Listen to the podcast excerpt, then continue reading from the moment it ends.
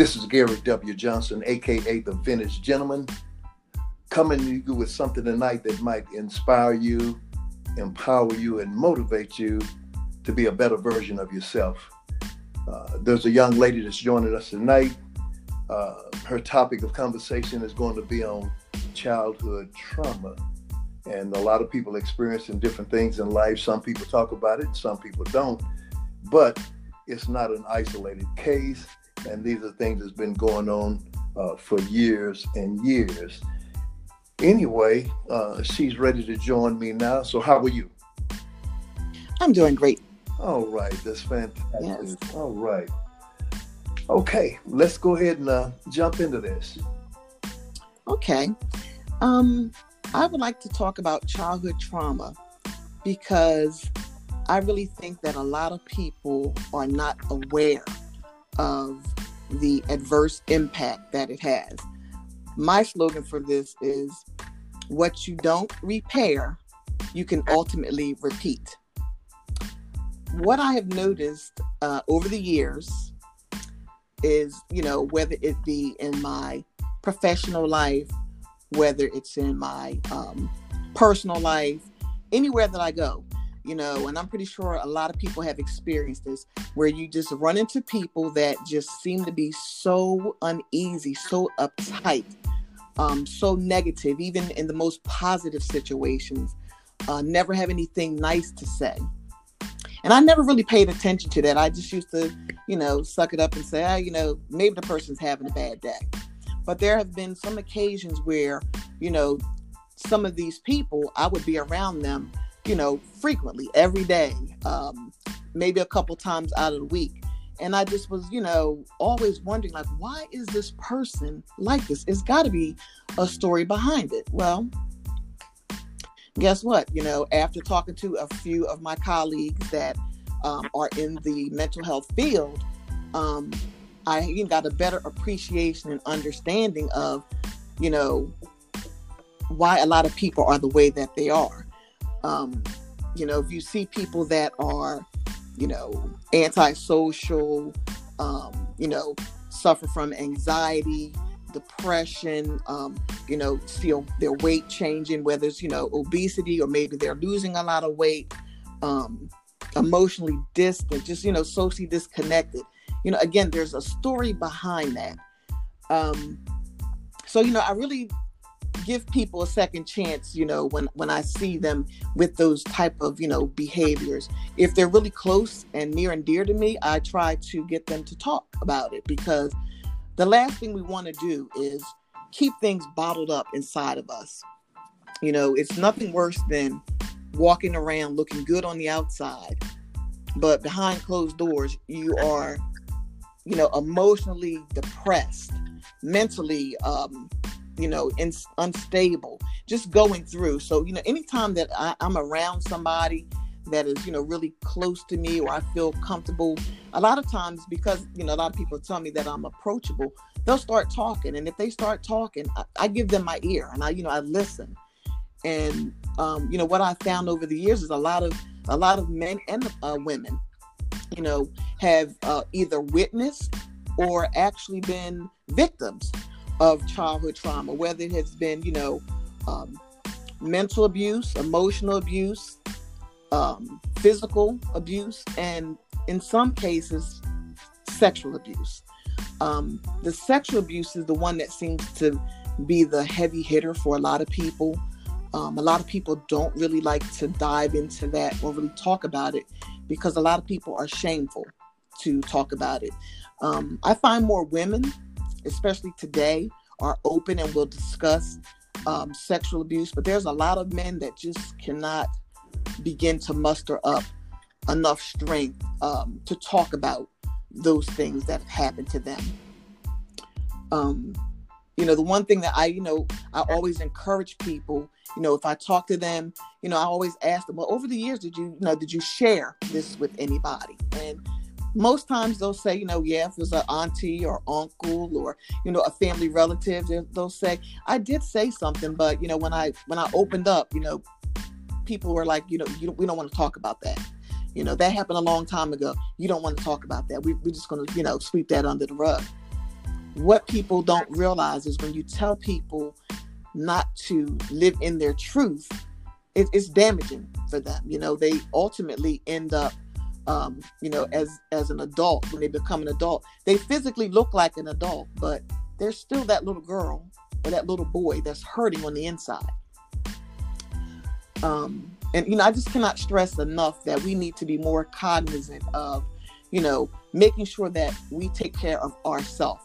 Um, not just, you know, if you have a a hurt a hurting arm or hurting leg or my back hurts not just those things but if there's something that's going on mentally and it was triggered from childhood trauma let's talk about those things let's put those things out in the open um, if you need to go and you need to talk to the person about it you know some people find um, healing by going to the person and approaching that person and saying to them hey what you did to me as a child it had an, an a negative impact on me. So I'm coming to you and I'm letting you know just what you know, just what it did to me. And sometimes that helps people.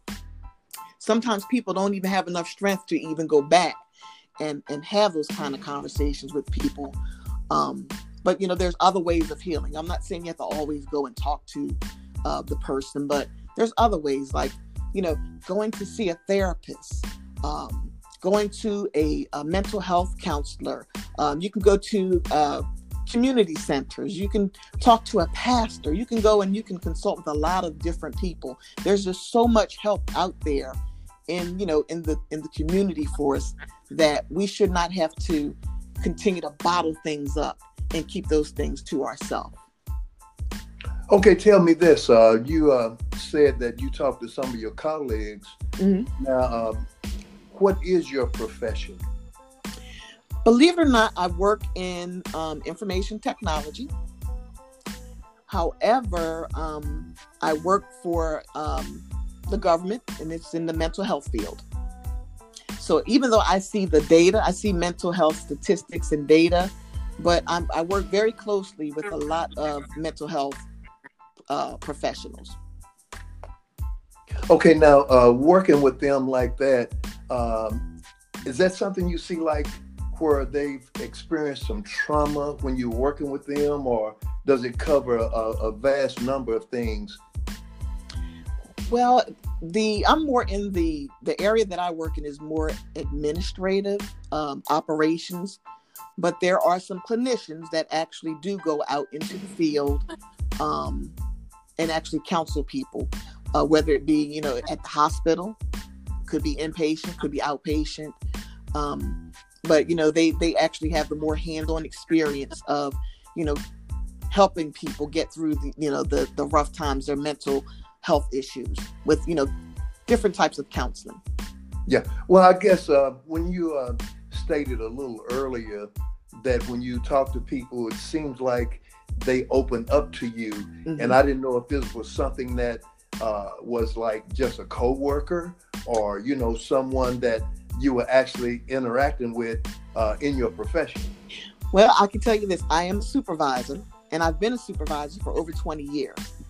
Um, and being a supervisor sometimes is not just about work. I've, I've realized that over the year. You have a lot of people that will come to you and will actually confide in you and share things with you. Um, I realized that earlier in my career. You know, when I first started out in uh, management, for me, it was all about widgets and it was all about you know inventory and making sure that you got productivity, um, you know, meeting standards. But over the years, what I what I learned and you know de- developed over the years is a good working rapport with people, not just on a professional level, but I found more people coming to me and confiding on a personal level. So I felt like over the years, you know, I was switching hats. You know, okay, am I going to be the supervisor today, or am I going to, you know, really listen to this person and you know hear what they have to say? You know, over the years there have been some occasions where you know I've listened to people and I've had to recommend what they call EAP. Um, it's an it's uh, an employee assistance program to help you get the, the help that you need. Um, so I've done that over the years too. Okay, now now tell me this: uh, when you are not at work and you're just, you know, out and about, you know, with your life going on with your life, uh, do you find that there are people that find you like very approachable and they come to you and you start dialoguing with them and they start telling you some personal things? You know, it's very interesting that you would ask that question because two years ago I was in the mall and it was during the Christmas holiday. And I was in a store and this young lady was behind me. And um I was, you know, getting ready to to check out, and she only had a few pieces. So I said, "Hey, you know, go ahead, you know, go ahead of me." So she said, "You don't mind?" I said, "No, I don't." So she, you know, went ahead of me. There was one person ahead of her, and then she just started talking. She just started sharing with me that, you know, she was trying to plan a trip to go away for the holidays because she had just um had just dealt with some um serious family issues. And I said, if you don't mind me asking, you know, you want to share? And she said, My son tried to kill himself. And I said, Wow, I wasn't expecting that. And I mean, she went into so much detail to, you know, share with me that her son, you know, was attempting to uh, take his life. And the reason that he was going to try to take his life is because, um, you know, he he was gay and he didn't know how to come out with that. So you know we just began talking and i just gave her some pointers on you know you know make sure you're getting him some help. And she said oh i'm, I'm already doing that. She said you know he was inpatient and now we're looking at the outpatient care and you know i'm going to make sure that he knows that i love him regardless so you know that was just one encounter of many you know people just always I, I don't know if it's because i'm always just smiling i'm always just friendly people just you know, over the years have just come to me and just started talking. And when people come to me and they start talking, I listen. I open my ears and my eyes wide open. I'm there and I'm available for people that are, you know, uh, brave enough to even share because that takes a lot, you know. And then to come to a stranger or to come and talk to a coworker, um, that says a lot. So if they do that, I feel like this person is crying out for some help, and I'm going to, you know, I'm not superwoman, but the little bit of knowledge that I do have, I share with you know with people. Well, that's great. Um, you know, I I, uh, I was thinking about it when you said it was like you know during Christmas and all of that. Uh, a lot of times, you know, we think about Christmas and how happy it is, and you run into so many people that are real cheerful, mm-hmm. and people seem to be in a good mood. Mm-hmm. You know, they're in the Christmas spirit, but there are a lot of people that's dealing with a lot of things that are not so pleasant. Yes. And Christmas is not a good time for them. And if they've got those emotions and things that are challenging to them bottle up and they run into somebody that they feel comfortable with and they start opening dialogue and you seem to be receptive, mm-hmm. uh, maybe something like that uh, you know, helps them open up even more. Uh, I know myself, I've experienced some things, and I'm not going to say it was at Christmas time, mm-hmm. but I've met people, you know, and sometimes it might just be out in the grocery store or somewhere shopping, or it could be on the job. Mm-hmm. And uh, sometimes people, you know, they sense something about you. And uh, I don't know if it's your energy or your spirit or something like that. And they seem to feel like they can open up freely with you with certain things that you might feel like, well, you really don't know me that well, but you feel comfortable in talking to me about this.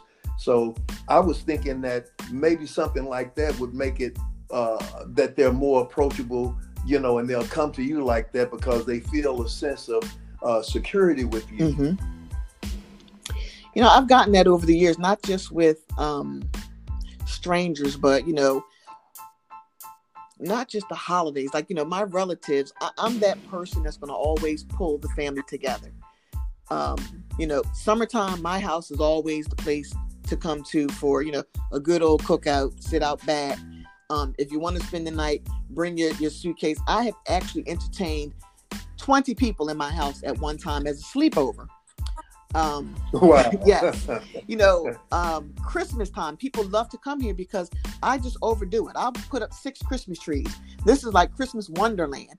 Um, mind you, I didn't grow up that way because, you know, my mother was um, studying to be uh, a Jehovah's Witness. So we were growing up, we weren't exposed to those things, but it was just always something that made me happy. So I knew when I was, you know, as I became an adult, that that was something that I wanted to incorporate because that's a joyous time of the, the year for me. That's my favorite time of the year. So, you know, people just gravitate to my home. even at work to my office. If you walk in my office, I have all positive quotes on the wall. And I've had people that have walked by and they're like, you know what? They're standing in your door just it, it makes me feel great. So it's like I always made sure whatever space that I occupy is always inviting for people, you know, make people feel comfortable. So that could also be another reason why people over the years, um, especially on my on a professional level, have felt comfortable just you know coming in and talking to me because I have things on the wall like you know, be positive. Uh, if you want to be, if you want to be the change in the world, you know, etc. It's just all kinds of stuff all over the wall in my office. Um, but you know, over the years, I've, I've just enjoyed, you know, at least being there for people. Well, one thing about that, it's like uh, whatever you're feeling on the inside, and you decide to open up by putting something on the wall and you know expressing certain things. I think it tells them a little bit about your character, uh, where your head is, where your heart is, mm-hmm. and if they're the kind of person that gravitates uh, to those type of things, which is very positive, you know, and uh, whether it's Christmas or any time of the year. And I know you say you do a lot at home, you know, so when they see that and they sense that, you know, it helps them a lot in a positive way too, and makes them want to like be a part of the celebration. Right and and I invite that. I, I invite that. You know, I, I just hope that you know, for me, you know, like I said, everybody's not going to always share, you know, their childhood trauma with you, but nine times out of ten, when you see those different behaviors, you know, just always stop and think. And I always do that. You know, when I see people that, you know, they always say something negative to you, or you know, they just appear to always be. Um, you know, distant from you. Um, or some people, you know, I've, I've actually been at in the workplace where people say, you know, I, I suffer from depression. And, you know, some days I take my medication and some days I don't. Okay, all right, I understand that. That's good for me to know because when I see their behavior is different, you know, I, I'll ask them, Have you had your meds today? And they'll say, How do you know? Remember, you shared that with me. And then we'll just chuckle about it.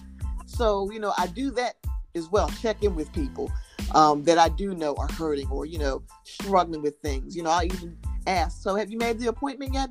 We, we talked about you going to get some counseling. You know, have you decided what you're going to do with that? Some people say, you know what, I've started. And some people say, I'm not ready. Okay. But, you know, for me, I just like to, you know, I pay more attention to behaviors. I didn't always do that. But now that I understand that usually when you see these different patterns, a lot of times, nine times out of ten, I'm going to say that it's is you know it has something to do with their with their childhood, with their past, and things that were not dealt with.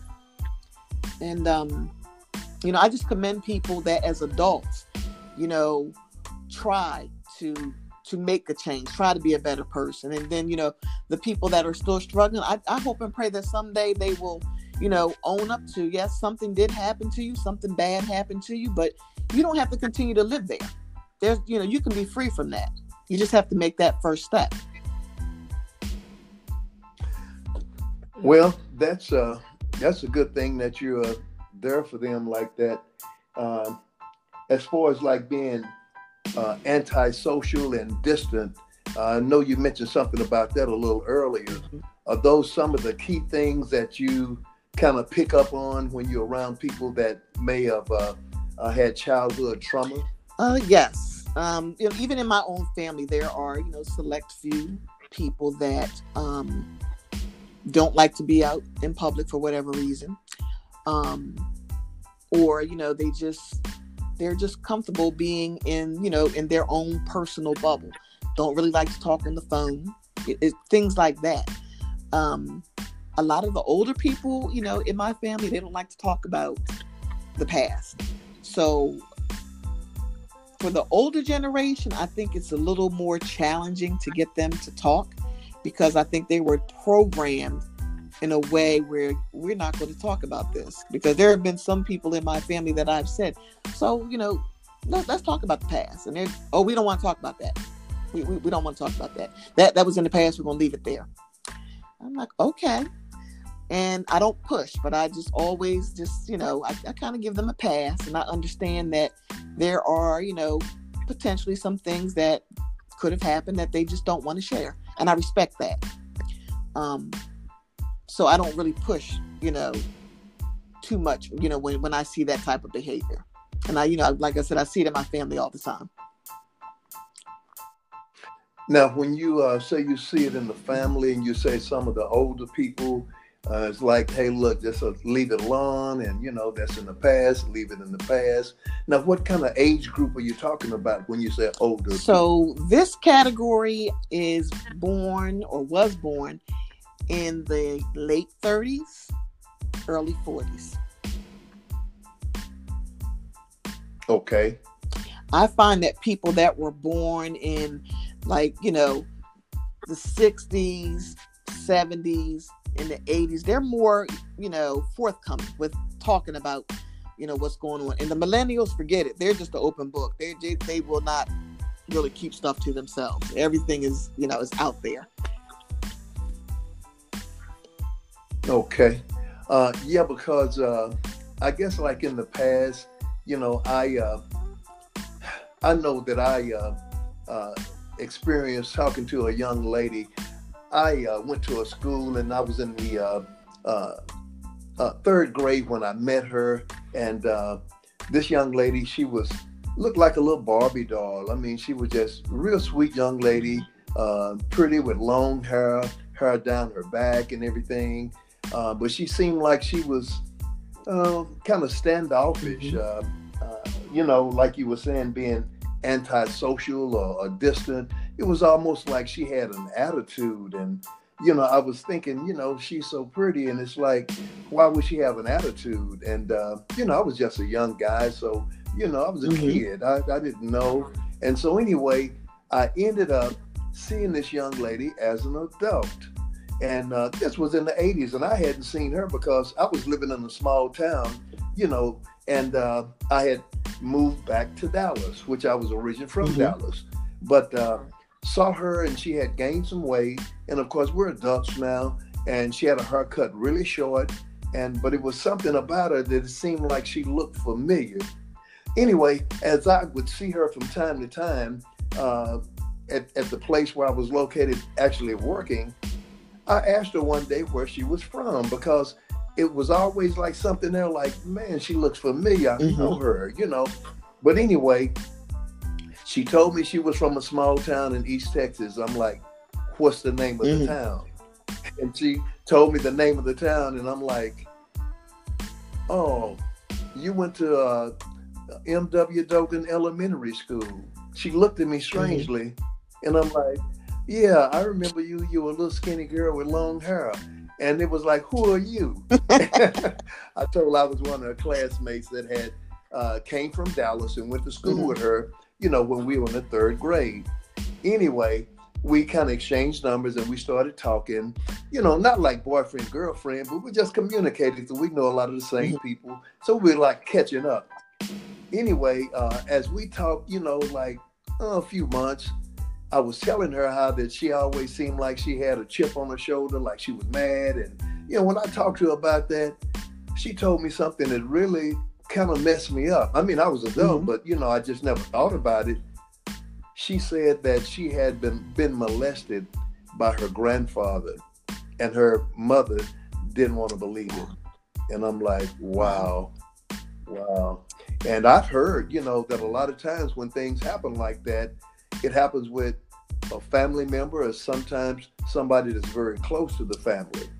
And, you know, I guess when a child opens up and the parent or grandparent don't want to believe them, you know, they have to deal with that trauma mm-hmm. themselves, mm-hmm. you know, and they don't try to get them any help because it's like, you know, like you say, that's in the past, leave yes. it alone.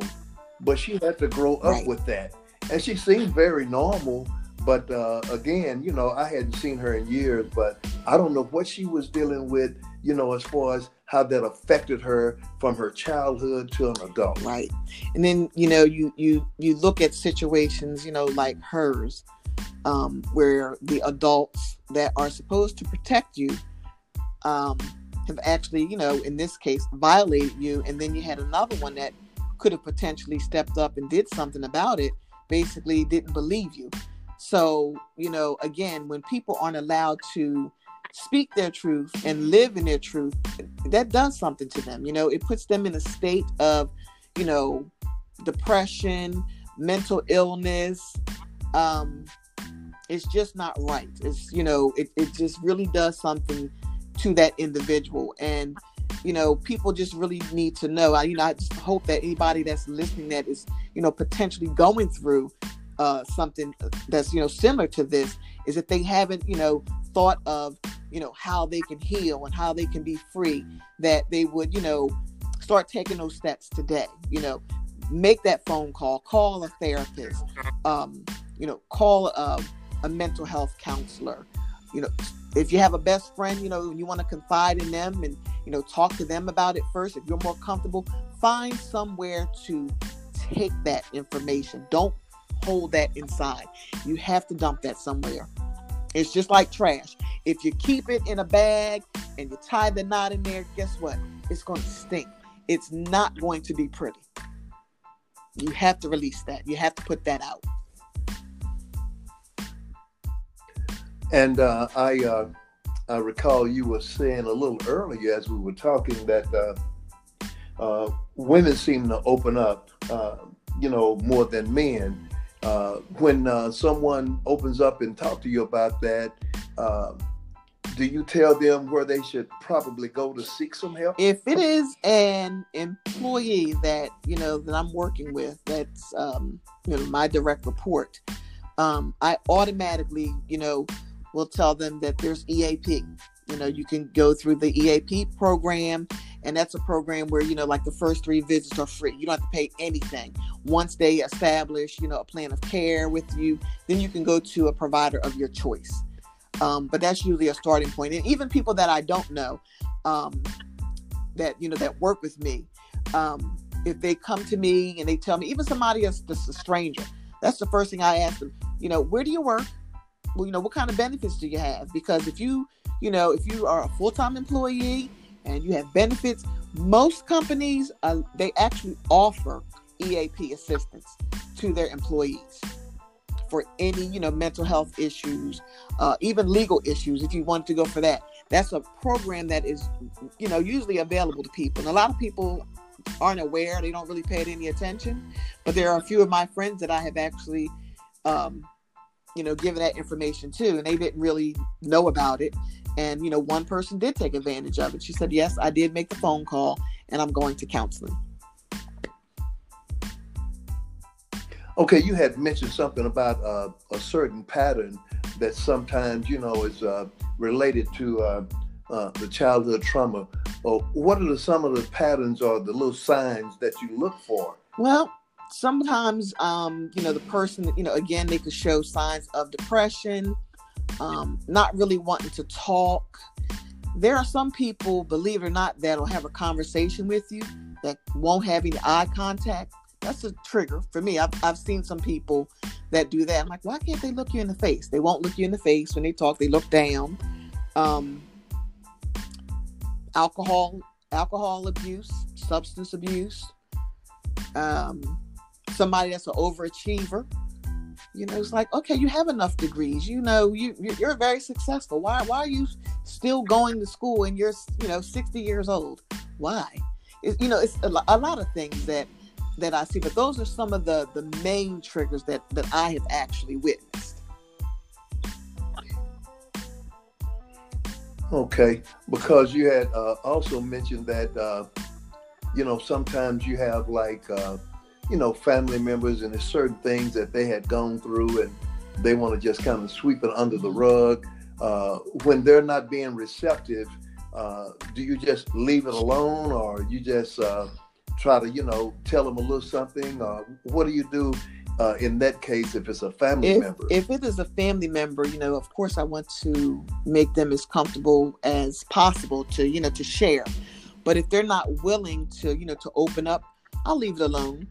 But you know, I've actually been in some some uh, family events that we've had where you know it's a circle of us just sitting around the table talking, and you'd be surprised if one person opens up another person will come along and say, yeah, well, you know, that happened to me too. I've actually sat at a table you know, with women in my family where they, you know, have actually, you know, mentioned that somebody not in the family but you know a family friend. Because you know usually like you said earlier you know it's you know usually a family member or it's a family friend. It's somebody that you trust. Those are the people unfortunately that usually cross the line. So some family members have been willing to open up if other people are willing to share. Yeah well i'm uh i'm glad that you uh shared that, and I uh, know that there are some cases out there where some people probably never will speak up. Um, I was reflecting and thinking back on how that I had seen, like in the news for, you know, past few years, how uh, young men that were in the Boy Scouts, you know, had been mm-hmm. abused, you know, and they were children, and uh, now they're starting to come forward. But dealing with that trauma from childhood up until you're an adult, you know, has to take a toll on a person. And I was thinking that, wow, you know, and like you said, sometimes men are not going to want to come forward like that, you know, but uh, they are starting to come forward like that. And, you know, whether it was like uh, uh, uh somebody that was a police officer or somebody you trusted, like a minister, you know, or somebody mm-hmm. in the mm-hmm. Boy Scouts or, you know, maybe even right. a coach or something. And, you know, you're thinking I can trust the coach and yeah, yeah. And uh, things happen to the young man. But, you know, I, uh, I just feel like that it's harder for guys to come forward like that because they don't want anybody to look at them in a different way now because it's like I'm this macho man and I'm like this and if they find out that this happened to me, you know, they might look at me in a right. different way. Yeah, I, I, can see that. You know, like I, like I said, you know, earlier, it's um, it's something to be said about a man, you know, coming forward and sharing something like that. It's so much easier for women, um, but it's much harder for you know for for men to, to come out and actually you know speak their truth about that because a lot of men are worried about well, what are people going to think about me? You know, what are they, you know, are they going to question my sexuality? You know, what are they going to think? And, you know, people just really need to understand just because that happened to you as a child, um, you know, don't let that control your adulthood. You know, you didn't ask for it, it was not your fault. It happened, you know, you own it, you heal, and you move on. That's great. Well, hey, look, we uh we're getting ready to close this one out. Uh, is it uh, anything else you'd like to ask me or anything else you'd like to share before we close? Um, I just have out? a closing statement that I would like to share. You know, um, you know what we ignored yesterday and even today might be ignited tomorrow. So before it gets to that level, you know, please love yourself enough to fix the broken child within you so that you can be the healed and better adult that you deserve to be. You know, you're you're so worth it, and we all deserve some peace and freedom in our life. Well, uh, folks, now you've heard it from the horse's mouth. Uh, you can uh, open up and, and talk about it and try to move on with your life. Uh, there's a lot of different places you can reach out and get some help. So hopefully something was said tonight that uh, can inspire you or uh, uh, motivate you and empower you to be a better version of yourself and go forward with your life.